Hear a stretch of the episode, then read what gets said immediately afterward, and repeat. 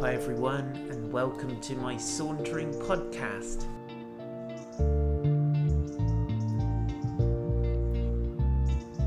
My name is Paul White, and I live in a gorgeous place called Weymouth.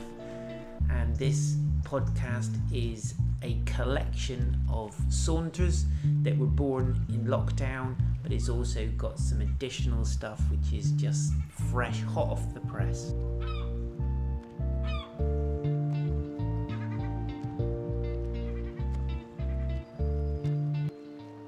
Praying that you'll be really blessed and that God will speak into your heart as we take this journey together.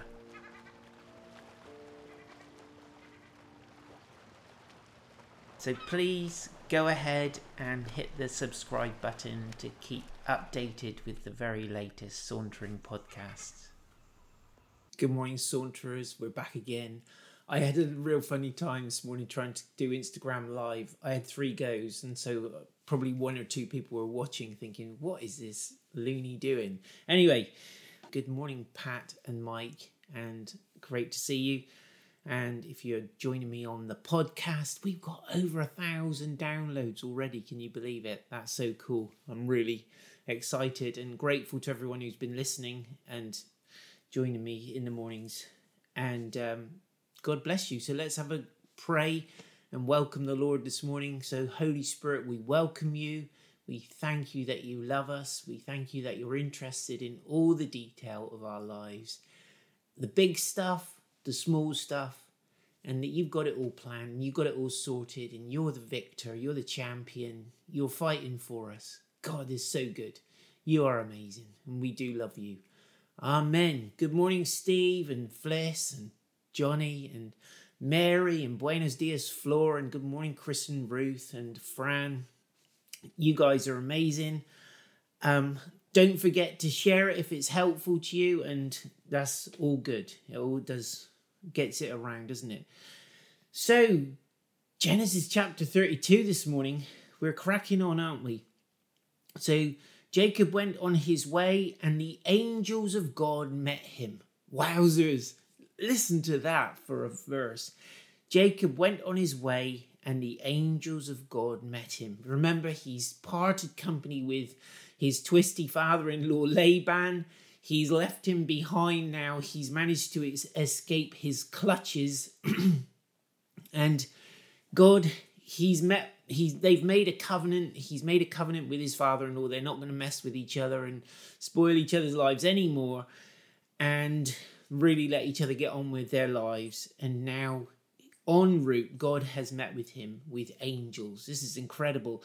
And when jacob saw them verse 2 he said this is god's camp. And so he called the name of that place Mahanaim, which means two camps. And so he, it, I, I'm sure it's true that these angels didn't just suddenly turn up, but they actually had been traveling with him en route since he left Laban, and even whilst he was with Laban, I'm sure they were there protecting him and fighting for him and ensuring the sheep and goats were breeding correctly and all the rest of it and watching over. It's interesting that Jacob said that not one of those animals miscarried whilst I was looking after them. And there's something, isn't there, about the promise and blessing of God, even in that statement. And I just think, oh God, we need to claim this stuff for our our wives, our children when they're, you know, starting to have babies and come into that season of their lives and just oh god just get hold of these promises.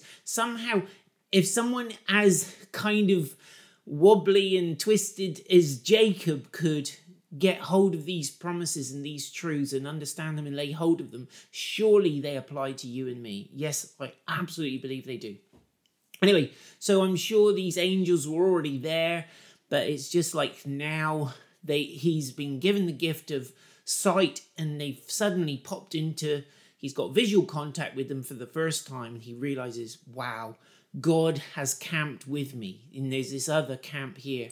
So there's my physical camp which looks impressive but there's god's camp as well. Can you imagine what that looked like? A camp of angels. Wow and Jacob sent messengers before him to Esau his brother in the land of Seir the country of Edom, instructing them, Thus you shall say to my lord Esau, Thus says your servant Jacob, I have sojourned with Laban, La- Laban, Laban, and stayed with him until now. I have oxen, donkeys, flocks, male servants, female servants. I have sent to tell my lord in order that I might find favor in your sight. Right.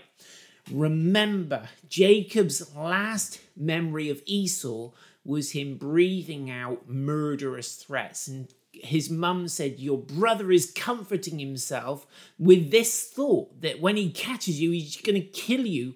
And when your father dies, you're going to die because there's no one to stop him carrying out his evil plan of revenge on you. And so Jacob ran away, didn't he, on the strength of that, literally just with his staff.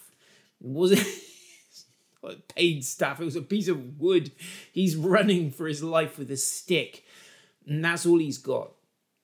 And uh, so that's his last memory. And you can imagine, whilst he's preoccupied with Laban and all the scheming and contriving and all the badgering going on by his wives to come and lie with him them that night and all the rest of it, it's like, oh my. I would imagine that took a fair bit of his attention. But even so, out on those big fields looking after his sheep, I would imagine it was quite common that his thoughts would go back to his brother and think, man, I've got to face that one day. I've got to I've got to cross that horizon one day and look into the eyes of my brother because I've got to go back to the land of promise. And that's going to mean running into my bro and he's going to kill me because that's what he's promised to do. And so I'd imagine that that thought was never very far from Jacob's mind. Always this thought of, man, I've got unfinished business. I have properly messed up. This is 20 years on. But who knows whether my brother's moved on or not? He probably hasn't. I must assume the worst. I must assume he's going to kill me. So, what he's now doing by sending this message good morning, Dean and Deepak, he's sending this message by by herding all of these sending the messages ahead of him basically and saying look tell what i'm trying to convey a message to my brother is i don't need anything from him anymore. I yes sure i twisted him and i deceived him and all the rest of it and but now i'm i'm i'm fully loaded. I've got everything i need. I don't need anything out of my brother so i'm not coming to sponge off him or to kind of usurp him anymore or grasp any more of his stuff. Um, because he knew he left a bad smell behind him. And the messengers returned to Jacob, saying, We've come to your brother, e- oh, sorry, we came to your brother Esau, and he is coming to meet you, and there are 400 men with him. Oh my. So he must have thought, Oh my, 400 men and Jacob was greatly afraid and distressed. He divided the people who were with him and the flocks and herds and camels into two camps, thinking, if Esau comes to the one camp and attacks it, then the camp that is left will escape. So he's thinking, I have to assume the worst. I have to assume that these 400 men are armed to the teeth and they're like his private militia. They're going to come and chop us to pieces and there's no evidence that Jacob had any planning or kind of strategy for war. It seems he was a peaceable farmer type of guy. And actually, I think as time's gone on, we grow to quite like Jacob and to warm to him quite a lot. And I think you see him kind of trying to juggle this domestic nightmare alongside the farming industry. And on the one hand, it's a complete disaster, and on the other hand, it's a roaring success. And it's got this kind of paradoxical um, private life and business life of Jacob, which don't seem to match up at all. And with the exception that there's a heck of a lot of fertility going on around the place. um, and uh, so anyway, so he's divided up his estate into, or his kind of, uh, what do you call it, herds and people and stuff in his household into two groups and sent one group one way, another group a slightly different way, so that at least if Esau's occupied attacking and destroying one, the other group can escape which is a bit desperate, isn't it? And Jacob said, O God of my father Abraham and God of my father Isaac, O Lord, who said to me, Return to your country and to your kindred, that I may do you good, I'm not worthy of the least of all the deeds of steadfast love and all the faithfulness you have shown your servant. For with only my staff I crossed this Jordan and now I have become two camps. So, this idea of Mahanaim, the two camps, has got lots of layers of meaning right now. So, he's big enough to divide himself, his household, into two, and it's still massive. And all these flocks and herds and camels and everything else. And he said, oh, When I came here, I just had nothing but my staff. And there's there's a song that I, I love. It's been around a little bit. Um, I came here with nothing, and I feel like that. I came to Weymouth with a little um, Ford Escort van and a few tins of paint, a few paint brushes and stuff, and and I have a family, and a grandson, and a house. Do you know what I mean? And God has blessed me. I know I can't claim to be a multi-millionaire or anything like that. I don't even mind, but he's given me friends, people who love me, love my family, and I'm just too too grateful to God. I mean, gosh. But Jacob, he's looking out and he's saying, God, I'm not worthy of any of this, any of this kindness you've shown me. And this is such a different Jacob, isn't it? Than the one who's like, ah, you want the you want the nice red soup, you give me your birthright. And he's kind of he's lost all of that cocky wheeler dealer sort of thing.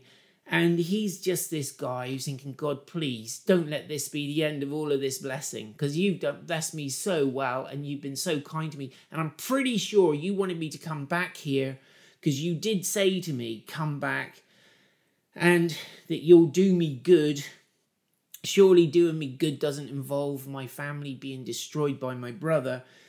And yet he's saying, I know I'm not worthy of any of this kindness that you've shown to me, any of this steadfast love and faithfulness. So, what he's done, he's developed a history with God where he's come to understand something about the nature of God.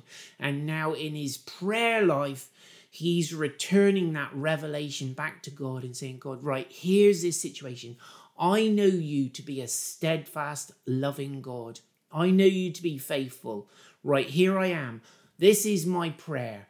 You've brought me this far. Do you know what I mean? He's building on his experience and his revelation of God, and he's praying that back into his kind of immediate situation where the pressure's on. We need to do that. We need to use that knowledge of God, that history with God. God, you did this for me before. I'm trusting that you're going to help me today. I've got this awful situation at work. You've helped me before with this kind of thing. Help me today. Do you know what I mean? So we bring that into the present, we bring it into our prayer life and our relationship with God. And so he's saying, Please, verse 11, deliver me from the hand of my brother, from the hand of Esau, for I fear him, that he may come and attack me, the mothers and the children, or the mothers with the children. But you said, here we go. I'm afraid, but you've said, but you said, I will surely do you good and make your offspring as the sand of the sea, which cannot be numbered for multitude. So he's saying, God, I'm terrified. Seriously, I am terrified. But you've said, and this is a really, really, really good way to pray. In when we're in a fearful situation, it's not to pretend we are not afraid, but to say, God, I am afraid. But you have said, don't you love that? I just love that. I think it's just such a strong position for to be to be and such a strong prayer. God, I'm afraid, but you said. So he's bringing the word of God back to God and arguing his case, and God can't lie. So he's on a sure footing, isn't he? So he stayed there that night, and from what he had with him, he took a present for his brother Esau. Listen to what he was going to give his brother 200 female goats, 20 male goats. So that's a little starter pack for a goat farmer, isn't it? Proper nice. Um, and he says um, 30 milking camels. 30 milking camels. Do you know how much camel milk is? It's 20 pounds a litre. Takes a bit, I don't think camels have the yield of a Holstein cow, but they certainly do produce a very drinkable milk, which I have tried. It's quite nice, and uh, it's um, but he's he's gonna sell. He's gonna give thirty milking camels. That's a lot of camel, and what else? And their calves, forty cows, ten bulls, 20 female donkeys and 10 male donkeys. I mean, you could start a really decent farm just on the strength of that gift, couldn't you? That is a pretty nice gift. And then he handed over to his servants every drove by itself and said to the servants, Pass on ahead of me and put a space between drove and drove. So he broke this gift up into packs of, I guess, you know, and with a servant driving um, these animals ahead of them in kind of installments.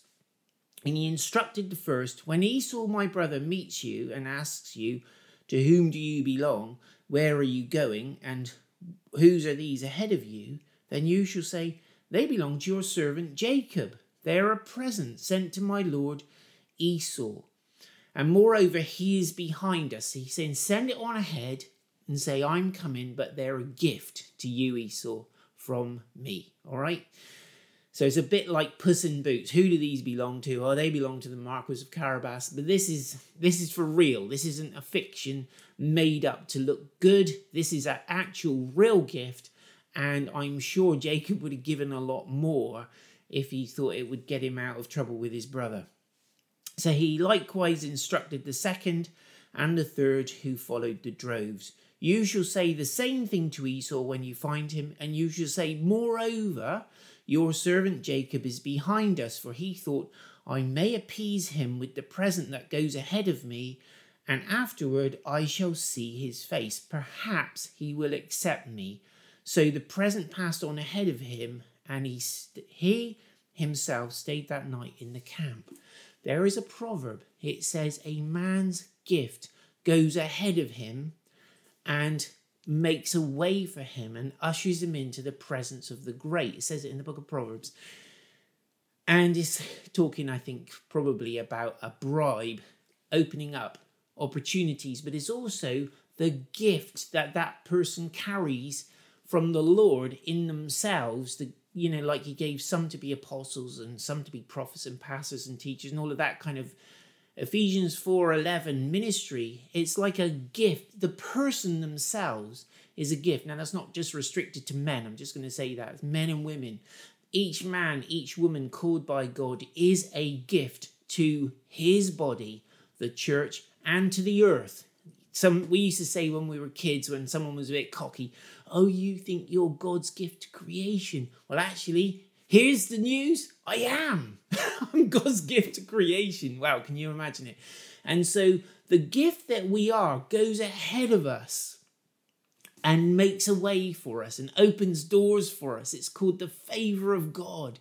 And it opens doors that are closed to us. And, and Jacob kind of understands this somehow, but he's wanting to open a door with his brother Esau open the door to kind of scale down the kind of warfare and just come in peace. And he's saying, listen, man, I'm, you know, and there's another proverb, right? It says, a brother offended is hard to win. Now, if Jacob had gone out there to meet Esau bristling with defensiveness and arguments and, oh, you know, kind of bringing his strongest young men out with him and sort of muscling forward, um, like some of our politicians do in certain parts of the country, in the world, I mean. And,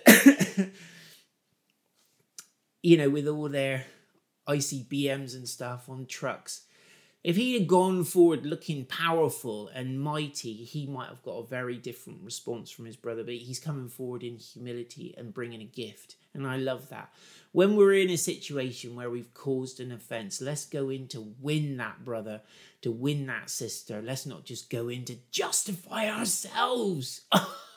Can you see this? There's not even a just self-justifying bone left in Jacob's body. And by the time he gets through the night is even less. Let's just read on. Whoa.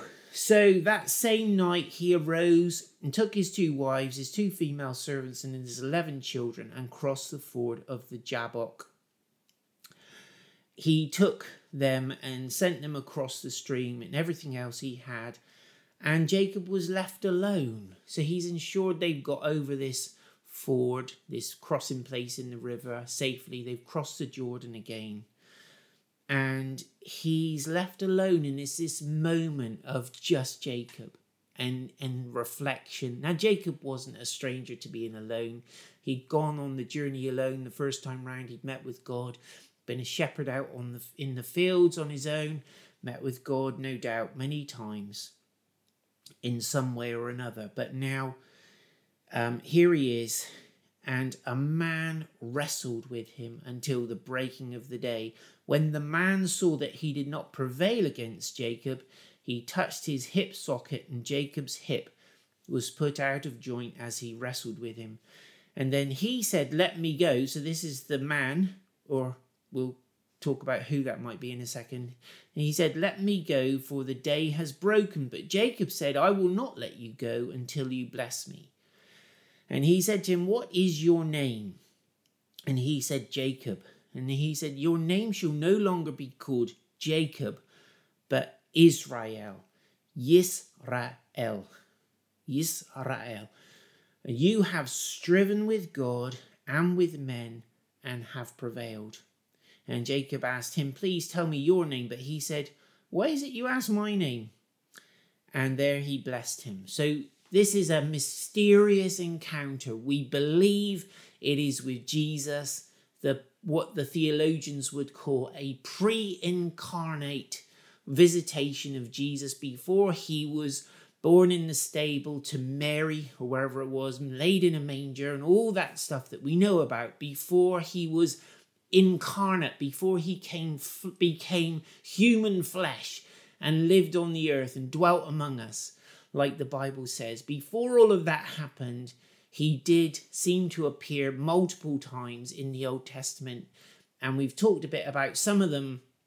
This seems to be a classic moment where he's done it. He's come as a man again, and he's wrestling with Jacob. Now, we know that if God wanted to win the wrestling match with Jacob, it would be all over in less than one round, wouldn't it? It would just kind of touch him on the forehead, boom, he'd be on the ground end of story. But somehow there is this incredible sense. I just wish we could get this into our ah, oh, get this kind of idea that God is there as a man wrestling and matching his strength to Jacob's. Now, Jacob's obviously getting on a bit in years.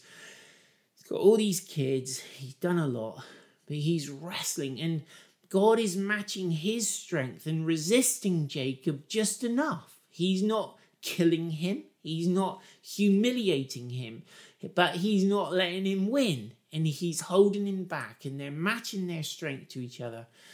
And then the the man says, "I must go. It's daylight." And and I I'm sure Jacob knew this wasn't just a. He didn't go out wrestling. He wasn't a wrestler. was a farmer. He knew this was an encounter with something divine. He knew he was experiencing some kind of moment with God. And so he says, I'm not going to let you go until you bless me. And you can imagine him hanging on, lying on the ground, exhausted, hanging on to this guy's feet and saying, God, I am not letting you go. Come on. We've wrestled. We've been through the night. We've been on this journey. I've been with you in this foreign land. I'm coming back. God, don't now, don't, don't just go. Bless me. Come on, God, while you're here with me, give me a blessing. And uh, then he says, Well, I'll tell you what, your name is no longer. He says, What's your name? Well, of course, he knows his name. This is just God doing what he does, trying to get us to be part of the answer. He's a great counselor, wonderful counselor. And he says, What is your name? What Jacob says it's grasper, it's deceiver, usurper. That's my name. I'm a scheming, lying little toad. That's my name. That's what I am. I'm a deceiver. I've deceived my dad, my brother, my everybody else. And God says, Your name's going to no longer be Jacob, it's going to be Israel, which means wrestled, prevailed with God. You've prevailed with God, Jacob. it's so beautiful. It's just so beautiful. You've prevailed with God. What does it mean? He hasn't overcome God. He hasn't defeated God. He hasn't won God round. But somehow he's gained influence with God. His his name, his person, his him as a man has connected with the eternal creator God and gained influence and traction. Oh man, this is just stunning. This is a this is a revelation to us. It's really important we understand the point of this narrative. It's not to tell us just what happened to Jacob, but it's to tell us what happens with us. And as we engage with God, human being, before the eternal creator God, He allows us to prevail. He allows our prayers to get through and prevail. Come on, guys. Hear me. This is so utterly stunning. This is utterly phenomenal. And then Jacob says, Well, tell me your name then. And uh, God, and he wouldn't tell him. And he says, Why? so asks another question. That's God as well, isn't it? He's always like that. He asks another question and he says, Why did you ask me my name? And so Jacob called the name of the place Peniel or Peniel or however you pronounce it. He says, For I have seen God face to face, and yet my life has been delivered. Peniel means face um the before the face of God or face to face with God, that kind of thing. And the sun rose upon him as he passed Penuel, limping because of his hip. Therefore, to this day, the people of Israel do not eat the sinew of the thigh that is on the hip socket, because he touched the socket of Jacob's hip on the sinew of his thigh. Now, a very famous preacher called Bob Mumford once said, Never trust a man who doesn't walk with a limp. There's something about somebody who has wrestled with God that they have a weakness in their flesh. They don't put the same confidence in their flesh anymore. The Apostle Paul says, We put no confidence in the flesh. I was with a bunch of vicars and ministers the other day, and I said, Do you know what? I've never been to a place like this one where I have less confidence in my own ability, in my own flesh. I said, I'm just, I have been broken before God. I, I, I don't, I'm, I'm here because of one thing only, and that is because of his incredible grace. Just like Jacob said, I don't deserve anything you've given me, God. Not even one little tiny scrap of this. I don't deserve it, but it's because of your incredible grace. This story teaches us about grace. The name Israel prevails with God. It's not about a mighty man who's conquered God. Nothing at all. It's not like that. It's about a man who is hung in there with God and found God's incredible grace, incredible kindness. Isn't it wonderful that the whole nation was named after that. You guys have an amazing day. May God bless you and may you see his face and live in the sunshine of his beauty today and every single day. The blessing be on you and your children and your children's children in Jesus' name. Amen. I am super excited to be able to recommend to you my book, The Christing. It's a whole adventure of digging deep into the Bible, Old Testament, New Testament, exploring stories that may be familiar to us, but just seeing how the power and the beautiful, rich treasure of the Holy Spirit is there on every single page. And my desire as I share my own stories is that we would get caught up in that adventure together of a life pursuing the supernatural God where anything becomes possible when we're full of His Holy Spirit.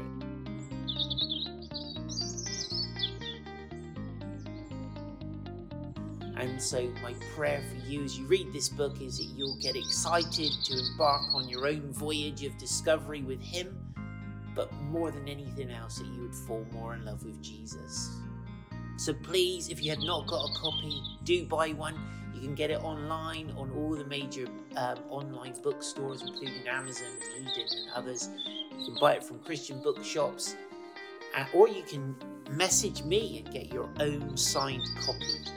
There you go. But do like it and review it because that really, really does help. Thank you so much.